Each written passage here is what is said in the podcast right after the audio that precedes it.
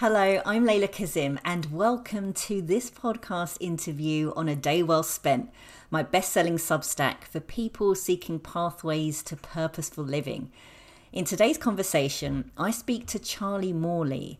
Charlie is a lucid dreaming teacher and best selling author who helps people wake up in their dreams and harness the power of sleep for psychological growth. Charlie formally became a Buddhist at the age of 19 and he has been lucidly dreaming for over 20 years. He was authorized to teach lucid dreaming within the Kagyu School of Tibetan Buddhism back in 2008. Since then, he's written four books and has run workshops and retreats in more than 30 countries. Charlie lives in London, next door to the Buddhist Centre, with his mini dachshund called Waffles, and it's in his apartment where we had this chat. I came across one of Charlie's books on lucid dreaming a few years ago, and I have since found the subject and the potential of it for personal fulfillment and growth to be completely fascinating and such an untapped resource.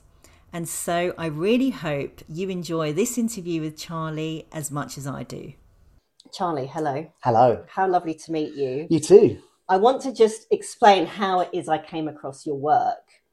I somehow got hold of your book, and I know you've written a couple of books about lucid dreaming. Mm-hmm. I think it was The Lucid Dreaming Made Easy, a mm-hmm. beginner's guide to waking up in your dream.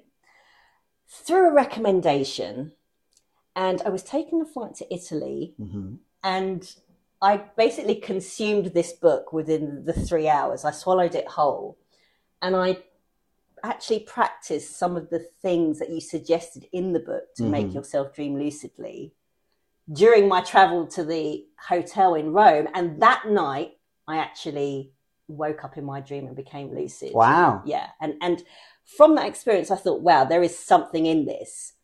And so for this first ever audio interview mm-hmm. for my Substack, A Day Well Spent, for people seeking pathways to pur- purposeful living, you were the first person who came to mind.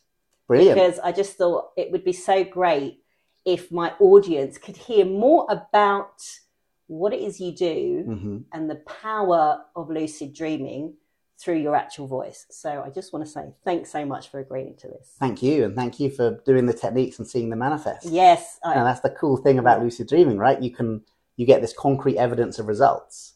You do it and then, wow, I'm either remembering more dreams or when it really works, oh, I actually became conscious in the dream and then I could direct it and guide it. Mm.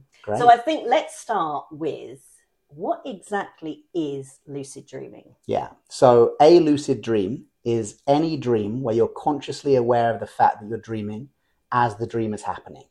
This awareness or this reawakening of self reflective consciousness within the dream is not accompanied by any physiological awakening. So, basically, you are still asleep, you're sound asleep, but in the dream, you've gone, oh, wow, this is all a dream. Whoa. So, my body's asleep in bed right now.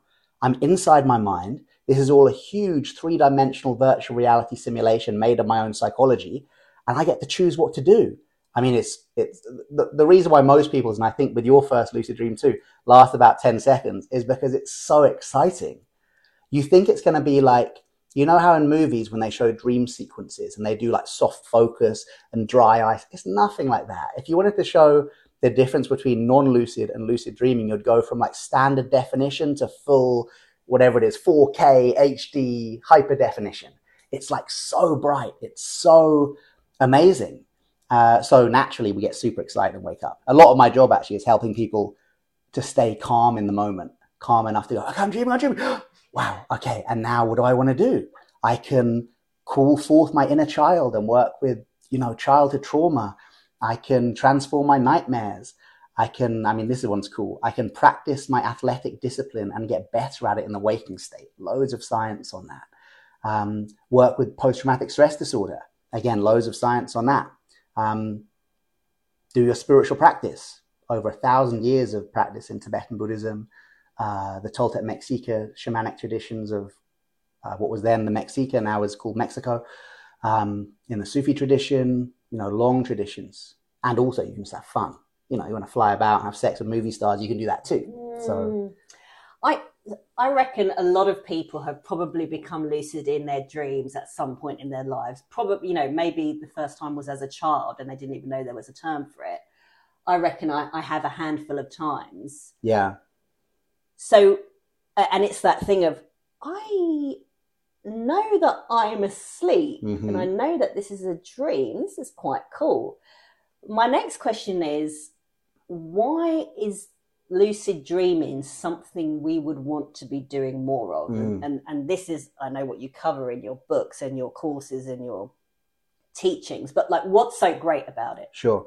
Firstly, I'd like to say the thing you mentioned about kids. So we've got science on this. You know, two Harvard studies. Uh, they were looking at children aged six to sixteen. Whether it begins earlier, who knows? Uh, when the scientists were asked, they said because kids, uh, children under the age of six, find it difficult to distinguish between what do they dream about and just what do they like. But around the age of six, they start to know, okay, when I close my eyes, you know, at night, this is my dream. So it could be earlier than that, but uh, they concluded that lucid dreaming is a spontaneous phenomena of childhood brain development. So lucid dreaming is something that comes factory installed. Uh, not in every child every night, but for children, lucid dreams, like multiple lucid dreams, are natural. So people listening to this have almost certainly had dozens of lucid dreams in their lifetime, uh, but they may have forgotten how and, and forgotten when. And it reminds me of the quote from Picasso, you know, who said, Every child's born an artist. The adult's job is to remember how. It's like, yeah, every child is born a lucid dreamer. We kind of, we lose it. And if you look at the time we start to lose it, the time when a lot of children start to lose their creativity, when they're kind of pushed into mainstream education and mainstream ways of thinking. Uh, some people seem to make it through with a spontaneous ability to lucid dream. I'd say a very rough estimate, maybe one in a hundred people, I'd say are natural lucid dreamers uh, who will listen to this and go, I do that every night. And for those natural lucid dreamers, those one in a hundred who are listening now, first of all, brilliant. That is so cool. Secondly, the question I always ask is, what do you do in your lucid dreams? And often for natural lucid dreamers, they say, oh, nothing. I just like know I'm dreaming and I might kind of choose to change a bit if I don't like it. Um, and that's completely natural. And also, wow, what a gift that they've got that they haven't fully unwrapped yet. Because once you're lucid, the kind of elevator pitch is anything you can treat through hypnotherapy, you can treat through lucid dreaming. So you could use it for uh, trauma work. You could use it for uh, mental preparation. You could use it for phobias. You could use it for uh, PTSD. You could use it for um, uh, kind of childhood programming that's been installed that you want to kind of uh, hypnosis someone, be kind of uninstall it from from the mind. And a lot of those things lead into what lucid dreaming is used for. What I remember when I was reading your book, one of the things that really appealed to me was when you spoke about using your time asleep to answer big questions you might have. Yeah. For example, because, you know, they say all answers lie within, Mm. but it's about how do you access the answer within yourself because it probably is in there what you should do but how how do you get to that so if you've got a big question like should i move country or should i Yeah. What career path should I take? Is one people often use. yes Yeah. that's what really appealed to me and i think would appeal to many people because we all have Yeah. we, we we all come to these sorts of crossroads what shall i do yeah. and who do you go to ask well, you can ask yourself Yeah. Do you have do you have personal examples of where you've used the lucid dreaming practice to answer some big questions Yeah, the most personal one is actually how I ended up in this career path. Um, so this is a cool one. So this would be what's called a dream plan, which is basically planning what to do in your first or next lucid dream before you're lucid. As you found in your lucid dream, you do the practice, you get like, oh, dream, oh, dream, oh, this is so cool, boom, and you wake up. you wake up Uh, so it's a really good idea to plan when I get lucid, what am I going to do? So then as soon as you're lucid, inner child come to me, or what career path should I take? You know, to engage the dream plan. So you'd make a dream plan, uh, asking a big question. You know, my next lucid dream, I'll become lucid and I will call out to the dream, not to the dream characters. The dream characters are tiny representations of your psyche. This is one of the things that the film Inception got a lot of things wrong. Mm. One thing that got right was the fact that the kind of uh, inhabitants of your dream are these almost like extras, you know, supporting artists, and they often won't give you clear answers. But if you become lucid and call out to the dream itself, it's like you're calling out to your kind of higher self, if you like, your larger consciousness. That idea of the iceberg of consciousness, you know, top 10% conscious, beneath the surface, 90% of your power lies. it's a bit like you're in the iceberg now. So when you ask a question, it's the 10% asking the 90%. So often the answer you get will be based on these huge amounts of data that the unconscious has access to.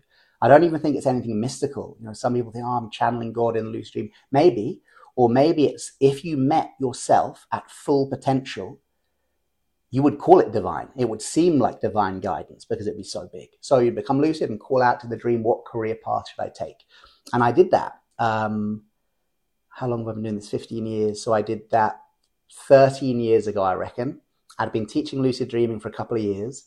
Uh, I couldn't do it full time. I wasn't making any money from it. So I still had my, it was like a side hustle. You know, my main job was actually putting on breakdance events.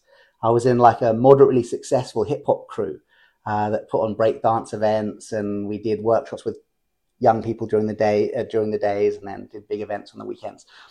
And I was having, oh yeah, I was having these anxiety dreams um, of these like big, um, what's it called, tsunamis coming in the dream. And I was feeling this kind of pressure, this anxiety of like, oh, I've got this thing that I love so much, and my Buddhist teachers like authorized me to teach it, but I just can't let go of this other career. You know, I don't feel stable enough. So, in one of these kind of recurring anxiety dreams, this massive wall of water came towards me, and I became lucid. I was like, oh, it's a tsunami dream. I, I, I keep dreaming about that. Oh, I'm dreaming now. I'm dreaming now. So the tsunami came to, towards me, and I was fully lucid and I just stood there and let it wash over me and then like body surfed it. And I was like, you know, the symbolism of body surfing, this kind of anxiety inducing wall of water. And I thought that was it. I thought, oh, that's my shadow integration. That's great. But then I kind of just landed. The water subsided. And often when you've got the punchline in a lucid dream, your unconscious mind will kind of intentionally wake you up as if it wants you to now consciously reflect. But I didn't wake up. So I was there in the dream wet. And I was like, this is weird. Usually the dream would end at this point, but I was still fully lucid, fully aware. And I thought, oh yeah, so that like, and this is the cool thing. If you're into dream interpretation, you can interpret your dreams while you're in them. So I remember being in the lucid dream going, oh, so that wall of water was my anxiety, wasn't it? Because I'm worried about, you know, not being able to pay the rent with lucid dream, this kind of stuff. So I'm kind of considering this in the dream. Then I thought, oh, I should do my dream plan.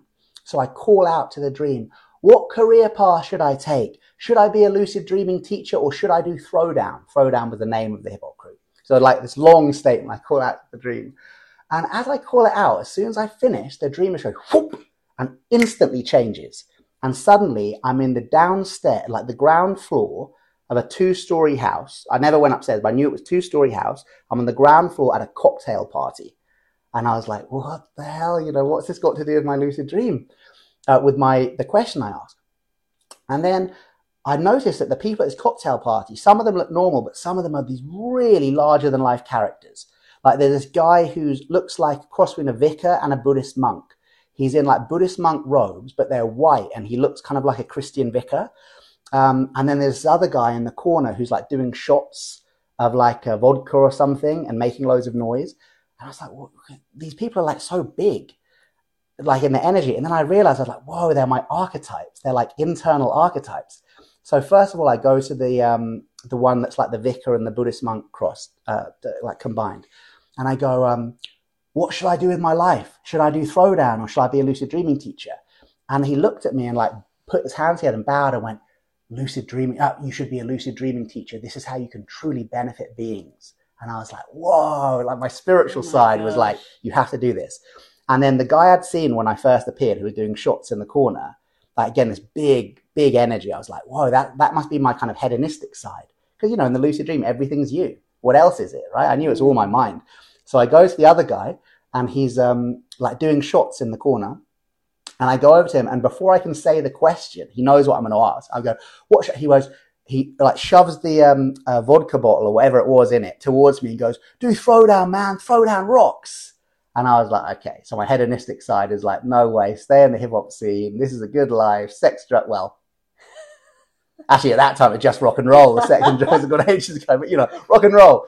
Um, and then I asked two of the other people who weren't kind of archetypes; they were just kind of single characters, and they both sided with the spiritual guy. They said, "Yeah, you should do uh, lucid dreaming." So then I thought, okay, I've got the message. But again, I didn't wake up. I was like, where's the punchline to this dream? This lucid dream's going on for so long. So I decided to leave the house. I thought, well, I've spoken to everyone I want to speak to. So I left the house. I'm walking down the street thinking, this is so weird. This lucid dream just keeps going. Where's the punchline? And then I turn around over my shoulder, look back at the house, and all the archetypes, or the two archetypes I spoke to and the other people, are at the window watching me through the curtains. And when they see me, they go, Good luck, Charlie. Mwah! They start blowing it. Good luck, good luck. You can do it, you can do it. and, uh, it's like moving now, actually. But I woke up crying. And, um, you know, it's a funny dream, but it was a sense of this you know, 25 year old not being confident enough to move into this new career, asking this question to his mind, and then the mind being like, you can do it. Um, and then the cool thing would be, oh, the next day I gave up throwdown. No, it took about six months to ease out of that and to start working out how I could get some income from the workshops and stuff. But within six months, I had stopped throwdown and was full time doing the lucid dreaming stuff. Yeah. That is just crazy. Yeah. And and when you said these are all these characters here, they're a part of me because yeah, I'm in my mind. What else? I'm in my mind. That's such a that's such a good point. Um, and so you found the answer within. I love that. That's that's that's the kind of thing that really attracts me. Yeah. I want to be able to. I feel like I need to reread your book to get to to re-remember how to do it because I have big questions that I want to ask. I'm interested to know about your background, mm-hmm.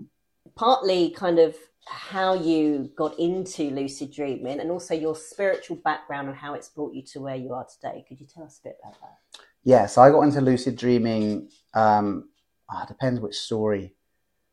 I mean, the original one, the real one, is I basically used to wet the bed till really late, till I was about six or seven. I was wearing nappies at bed uh, I was like, I was so, I was put, I would put on the nappies myself. It's like, that's when you know you're too old for nappies, right? And it was just a thing. I would constantly wet the bed. And, you know, I remember going to a child psychologist and stuff because mum thinking, oh, is it some like deep seated trauma or something like that? But I remember exactly what it was. I would have these dreams and in the dream, I'd really need to pee. And the, the like feeling of needing to pee would wake me up in the dream. Uh, but then, and this is the trap, I would then know I was dreaming and search around the lucid dream looking for a toilet. And then I would find one and pee. That's the trap. Never pee in a lucid dream. and then I'd wet the bed and I'd wake up. And then I remember telling my mum this and her saying, Oh, well, next time, could you wake yourself up fully before you need to pee? And I went, No, because then the wolves will get me and I was scared that like wolves lived under my bed. I don't know. That was my thing. That, that's why I wouldn't get up in the middle of the night. So she said, if I give you a night light, will that scare the wolves? And I was like, yeah. And I literally stopped wetting the bed like overnight when they just plugged in this little light. It kind of went into the plug socket in this little light. Um, but anyway, that's the first time I remember like having lucid dreams. So I think just that kind of bladder control thing. Uh, and then the other story, which is more kind of the, the one that I usually tell when I'm less embarrassed by the peeing story, mm is for my 12th birthday, um, I asked for something called a Nova Dreamer, which is like this electronic sleep mask that you strap to your face and it recognizes rapid eye movement. And then when it recognizes them, it flashes red lights. And I've got, I've got some now as an adult. And you spend like, you know, two weeks dreaming of red traffic lights. Then eventually you're like, red traffic lights. Oh, that's the lights flashing through my eyelids. I'm dreaming. And you can get lucid that way. And my dad confirmed this. I thought it might be a false memory, but he's like, Yeah, I remember you asked me for that in the gadget section of the Sunday Times newspaper. Um, so I don't know. I know when I was 11, I was like, knew what lucid dreaming was and was trying to have them. Uh, and then, I don't know, childhood memory, it's so difficult. And then I remember when I was 15, then I remember that's when I read a lucid dreaming book, Exploring the World of Lucid Dreaming with Stephen LaBerge. And then I was like, okay, so you do this, you write down your dreams, you do reality checks, you fall asleep doing a certain affirmation. So yeah, like 16 was when I kind of taught myself how to do it. Um, and then yeah, got into lucid dreaming, managed to have them, started to have them regularly, probably because I had this ability to do it as a kid. So it kind of came back quite naturally. But you know, 16, that's before I get into Buddhism. So I was just using them for the lucid dream for like sex and skateboarding. Mm-hmm. Um, and I did get really good at skateboarding actually, which is interesting, kind of neural pathways. The other thing, not so much, but the skateboarding, skateboarding got very good at it. So I was just using that, like to just mess about, skateboarding, you know, uh, uh, sexual stuff in the dreams. Then when I'm like uh, 18, I get into Buddhism And they start talking about a thing called dream yoga, which is like this ancient thousand year old practice called Milam Naljor in Tibetan. That's, Tibet, that's the Tibetan term for it, which uses lucid dreaming as preparation for death, exploration of the empty nature of reality, uh, and to do your spiritual practice while you sleep. And I heard that, and it was this penny drop moment of like, whoa, this thing that I've been doing for a couple of years now, and I'm actually pretty good at, uh, has these amazing benefits. And these amazing benefits come from this tradition that I'm really getting into. Because uh, I was into like Shaolin Kung Fu and I was listening to a lot of Wu Tang Clan, which I mistakenly believed were getting their samples from Buddhist uh, philosophy. It's actually Taoist philosophy, but I didn't know that at the time. I thought it was Buddhist samples they were using. So suddenly Wu Tang Clan, Shaolin, lucid dreaming. I was like, Buddhism's super cool. Mm-hmm. Um, so yeah, then got really into Buddhism. Uh, there was a kind of near death experience that, it, you know, expedited this whole process. Because um, before Buddhism, it was really, then it really was sex, drugs, and rock and roll. And um, that kind of came to a head with this big, uh, like overdose and this classic near death experience with the tunnel of light and all of that, which, you know, if I had now with all these, uh, you know, supporting practices, I might even look forward to such an experience. But at 17, it was deeply, deeply traumatic. And I had these terrible, terrible nightmares about that I was still in the near death. I was dying basically. I'd have them just constantly for like four months after the event. And at that time, I had seen in the lucid dreaming books, especially that first one I read, that you could use lucid dreaming to cure nightmares. That if you could become lucid in the recurring nightmare and turn to face your fear, either face it or transform it, um, then you could kind of end your nightmares. And I eventually did manage to do this. And the nightmares, like four months of classic PTSD nightmares, stopped after one lucid dream. And then that furthered the getting into Buddhism because I then became kind of obsessed with death after I'd had this near death experience in Tibetan Buddhism. You know, that's where you have the Tibetan Book of the Dead. It's like the most wonderfully morbid form of Buddhism, where you're constantly exploring the death and dying processes as a way to kind of live more fully. Mm. So yeah, and then I ended up living in a Buddhist temple for seven years, and yeah, all of that. Wow. for those listening who might think, yeah, I've lucidly, I've, I've dreamt lucidly before, but this all sounds a little bit woo woo. I'm not that much of a spiritual person. Is this still for me? Mm. What would you say to that? Like the spiritual aspects of lucid dreaming are probably the least uh, well researched and least kind of important to most people. Uh, the two parts of lucid dreaming that had the most research is sports science and uh, trauma integration. And the sports science one is great. You know, they basically check how many squats you can do in the daytime. They teach this group of athletes lucid dreaming. In the lucid dream, they're doing their squats. Then they check them the next day and they increase their PB. They did the same with martial arts training and stuff like that and found that basically you can get better at physical activity in the waking state by training in the lucid dream. Um, that's not only super cool for any athletes listening, but think what that means. That means that through lucid dreaming, you can actually re- rewire your brain as you sleep. And it's literally rewiring because when you become lucid, the prefrontal cortex becomes reactivated, and with that, neuroplasticity. So, whatever you do in the lucid dream is actually creating these new neural pathways in your brain. And this study that came out in 2015, one of the kind of coolest ones to mention, they found that lucid dreamers actually have bigger brains because there's a part of the brain to do with like um, uh, insight and out of the box thinking. And lucid dreamers are stimulating that so much at night because they're becoming lucid and doing kind of out of the box things. Or they actually said it was just the act of becoming lucid. Being aware in a state of which you are normally non aware increases blood flow to this part of the brain. And because of that, the gray matter density increased and the part of the brain was bigger. So, I mean, you can actually change your brain while you sleep.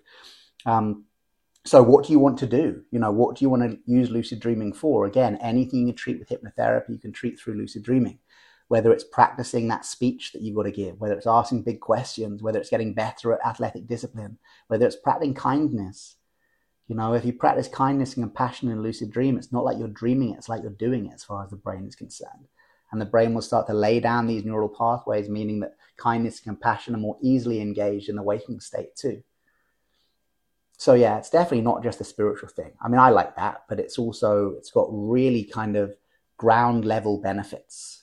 Yeah. So, uh, I mean, you cover so much of this in your books and your courses, but maybe give us a couple of examples. What what what are the things to do to make yourself lucid? Sure. So let's do the four Ds. So this is like four basic techniques people can start today. The first D is dream planning. So we've mentioned this before.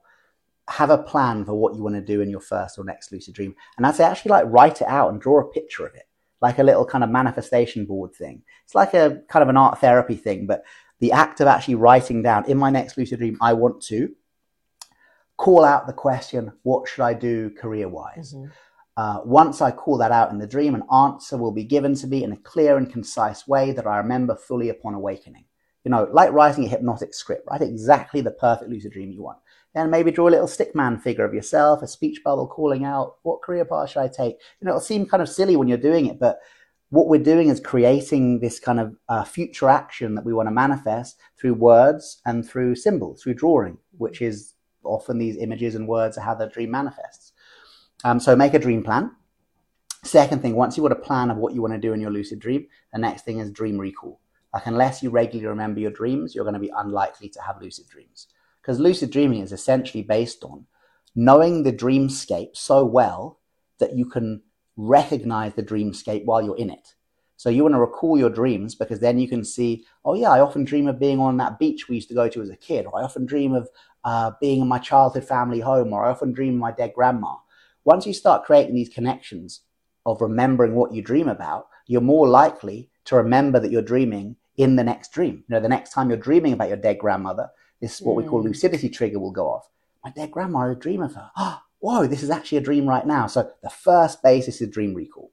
And for people who think they don't dream, there's no way to stop the human brain from dreaming. We all dream every night, unless you've you know, stayed awake all night. Um, so you are dreaming. It's just whether you remember your dreams and how to do that is to fall asleep doing like a self hypnotic suggestion.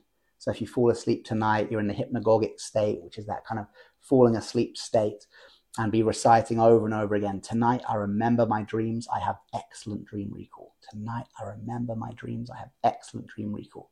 As you're falling asleep, that'd be a really good way to remember. Next D, dream diaries. So this is waking up in the morning and writing down your dreams. Like could be in your phone, could be a notebook, whatever you want, but like document your dreams in some way. Why? Number one, writing it down helps to solidify it into your memory. Lucid dreaming is really a memory game you know, you need to remember what you're dreaming about so much that when you're next dreaming, you remember what you're dreaming about. So write down the dreams. Um, also, the reason we write down the dreams is to spot patterns. So again, you write down the dreams and you start seeing, you look through the dream and you are fourth D, you check the dream sign. So what in this dream could indicate I was dreaming? Okay, so I'm walking down the street in Bermondsey with my dog Waffles.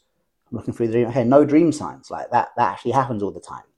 But the next night, maybe I have a dream. I'm walking down the street with my dog Waffles. At the end of the street, I see uh, Donald Trump standing next to a blue dragon. And I'm like, okay, Donald Trump, he's a dream sign. He's not in my everyday life. Blue dragon, that's an impossible thing. That's not my everyday life. So you start kind of noting like the weird things that happen in your dreams.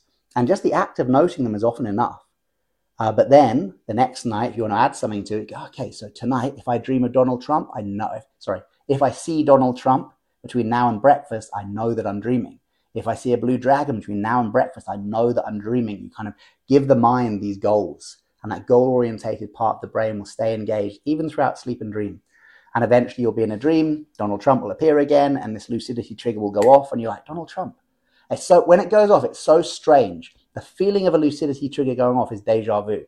Yes. So you're in the dream and you get like whatever. Donald Trump appears and you got this thing, oh, I swear I'm so, oh, so weird. I swear I've been here before. I'm supposed to remember something when I see Donald. Ah, he's my dream sign. Bam, and you become lucid. It's so fun when it works. It's like so, you know, it's so joyful when you wake up from a lucid dream and people are like, are you tired when you wake up? You're not tired, you're buzzing. You're like, oh, this is so cool. I actually was in my dream, but I knew I was dreaming.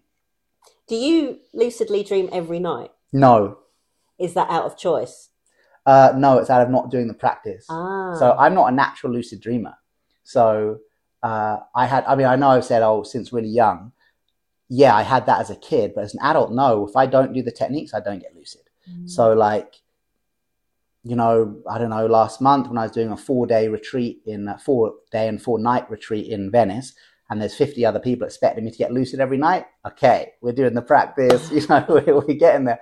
but you know, I've just come back from tour, so I mean, I did actually get lucid the night before last, but that was, I think, probably because my sleep cycles adjusted. Uh, so no, I get lucid when I do the practices, Okay. um, which when I'm teaching is like a lot because I'm on duty. When I'm not teaching, like no, someone just want a glass of wine before bed. Yeah. Um, so you can kind of switch it on and uh, not switch it off. I can just switch it on. Mm. But if I don't, no, it's not engaged. I'm not one of those one in a hundred natural lucid dreamers, which I think makes me quite a good teacher because if I could just do it naturally, how would I know the struggle? Whereas I might have full on droughts, like I might have like two months of no lucidity. I'm doing all the techniques and I'm thinking, God, what a fraud. You know, I'm Mm. turning up teaching people, but it's just sometimes the causes and conditions weren't right. My sleep wasn't right, or I had, you know, some stressful thing going on in my life. Uh, and then I'll have a real breakthrough, and then I'll start getting lucid every night again. And then I'll kind of, you know, get lazy, stop doing the practice, I'll stop having lucid dreams. Um, so no, I kind of, uh, I have to work for it. So, and I think that's a good point. If you're not a naturally lucid dreamer, Mm. it is a practice that you have to be consistent Yeah. with if you want to do it frequently and I guess guess get the most from it. Yeah, and they're peak experiences. So even when you're doing the practice regularly, if you're having like a lucid dream a week, that's great. If you're having like 50 to 60 lucid dreams a year, you're in the top like 1 to 2% of lucid dreamers in the world. Uh, unless you're like a natural who's having them all the time, right? So these are peak experiences. When we first begin, if we're having a lucid dream a month or something, that's great. But I mean, think what you can do in a lucid dream. In a single lucid dream, as we found with the PTSD study, people were having such powerful trauma integrations, their PTSD score was dropping off the scale. So, really, just one lucid dream can change your life. So, you might think, oh, one a month or one a week, that's not very much. Yeah, but imagine if you're getting 50 of those experiences a year, or even 12 a year, one a month. That's huge, the work that can be done there. Even things with like phobias, for someone, again, another really kind of ground level one.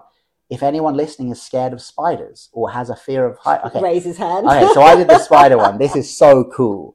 Like, if you throw a spider at me now, I'm getting out of the way. Yeah. But I could now pick it up in my hand and take it outside. There's no way I could have done that a few years back.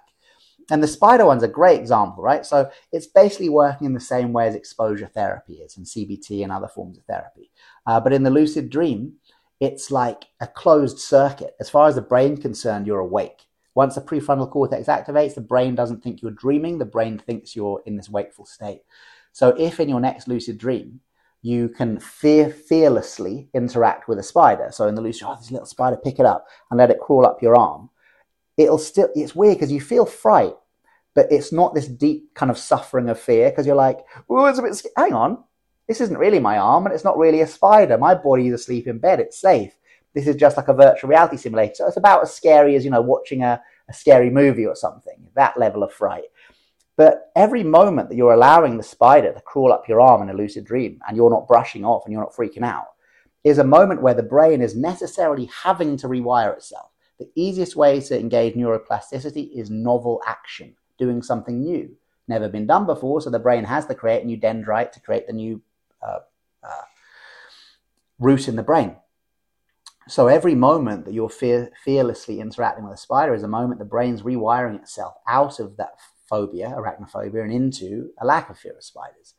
And for anyone calling bullshit on this, you just test it the next day. The next day, go and look at some pictures of spiders or go and find a spider. And if your startle response has lessened uh, and your fear response has lessened, you know it's working. If not, maybe you need to try another lucid dream. But all the studies show that you can, we've got hard, hard science on this trauma integration, working with phobias, uh, increased performance in the waking state. Um, oh, increased insight too. They've shown that just people who just have a lucid dream seem to have better waking state insight because again, if you train the mind to uh, be aware in a state of which you are normally non-aware, that habit flows into the waking state. So suddenly, in like relationships that you were sleepwalking through, boom, you become lucid. You have these embarrassing moments where you'll be in the middle of an argument with your partner. I don't know about the re- taking the recycling out, or something like that, and you can actually become lucid in your projection. So you're like, but it's always anyway. Anytime you say always, you know you're projecting, right? But it's always the same with the recycling, and you'll have this moment of like in lucidity, and you you keep speaking, and it's so embarrassing, but you've noticed, oh, it's not about them, it's about my dad. this is like a deep childhood thing, and it's being triggered by my partner not taking out the recycling. Oh my god. And then, of course, you have the moment of going, sorry, I'm projecting right now. it's nothing to do with you. It's about my dad. And they will laugh and call you a hippie and blah, blah, blah. But really, lucid dreaming, if you have enough lucid dreams, it starts to flow into the waking state and you start to become more lucid in your everyday life. And that's the real benefit from a Buddhist point of view, too. Because most of us are sleepwalking. Yeah, we're sleepwalking, yeah. right?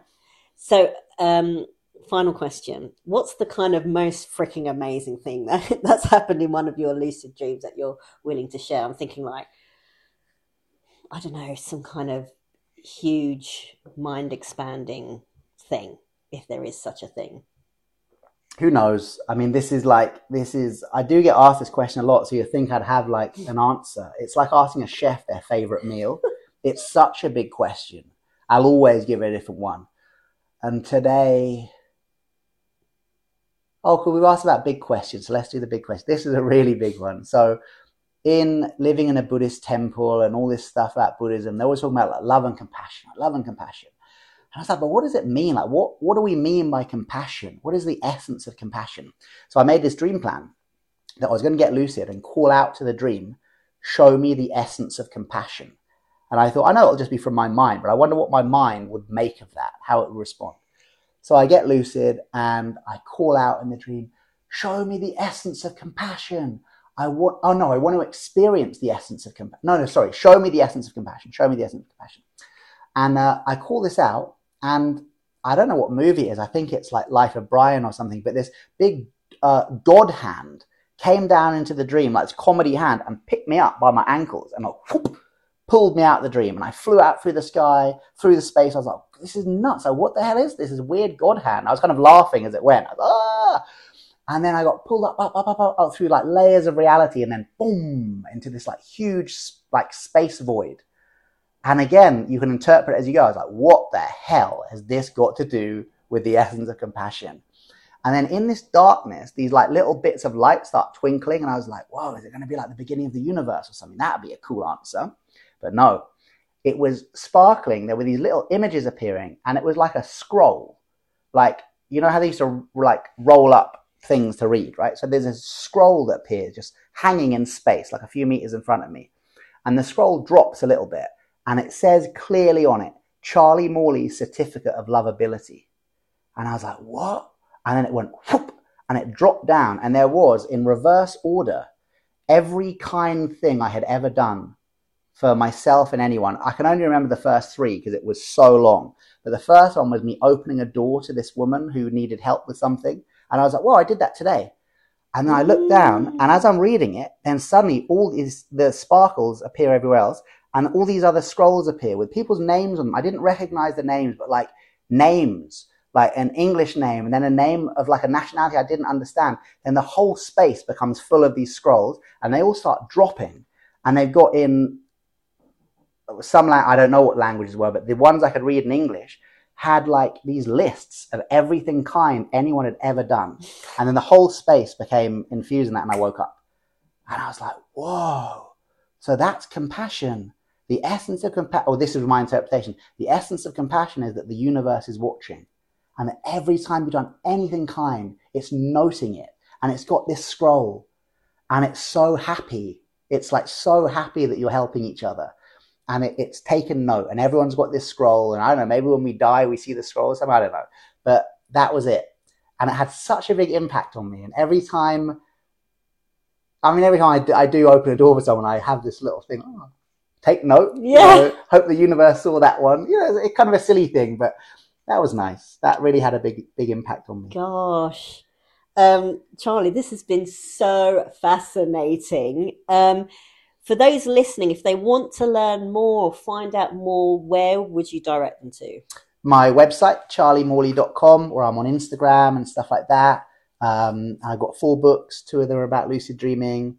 Uh, the new one, Wake Up to Sleep, that's about the stress and trauma affected sleep stuff. So that's all the stuff with the veterans and everything. And then I got a book called Dreaming Through Darkness, which is like Jungian shadow integration too. But yeah, you'll find me. Uh, apparently, actually, if you Google Charlie Lucid, apparently all my stuff comes up. This Italian guy couldn't remember how to spell my last name. And he said, Oh, you just put Charlie Lucid, all your stuff comes up. So Charlie Lucid into Google seems to work. And just tell me a bit about the classes and the retreats and the courses that you do. Yeah. So I've got these kind of the four day intensives, which are like lucid dreaming boot camp. And during the day, we're doing kind of meditation and workshops and learning how to lucid dream. Then, if you choose, the first half of the night you sleep in your room, and then there's optional that at 3.30 in the morning you wake up and you go into the like sacred sleeping area where you have bed number two and then i'm your human alarm clock and i'll guide you through a guided meditation back into sleep. Then i'll wake you a couple of hours later. Everyone's writing down their dreams writing down their experiences then i'll guide you back in and i'll do that like four times a night. Um, not everyone has to do that. Some people choose to stay in their room that's totally optional but it's a really good way to kind of basically if you fall asleep once and wake up once in the morning you got one chance. Mm. some crazy guy wakes you up four times a night you just quadrupled your chances of getting lucid. So it's about kind of maximizing the chance of people having their first lucid dream on that retreat are very high when we use that protocol. And where do you do these? Oh, everywhere. Um, in the UK at Holy Isle, which is a little island off a little island off the coast of Scotland. Um, Italy, Spain, France, America, Canada. Um, And I guess they're listed on your website. yeah, exactly. Okay. Yeah, I'm having a little bit of a different year next year because I've just like basically been on tour for the last 10 years and I'm 40 in 10 days. And that, that combined with my mum dying and combined with my first book having its 10 year anniversary, I was like, whoa, I've been on this for like 10 years straight and I don't need to be teaching every weekend anymore. Um, I can do less and be better when I do it. So yes, there will still be lots of workshop and retreat next year, but less than this year. Mhm. But yeah, they'll all be updated on the Okay. website. Charlie, thank you so much. Thank you. It's been absolutely brilliant. The pleasure has been mine. Thank you.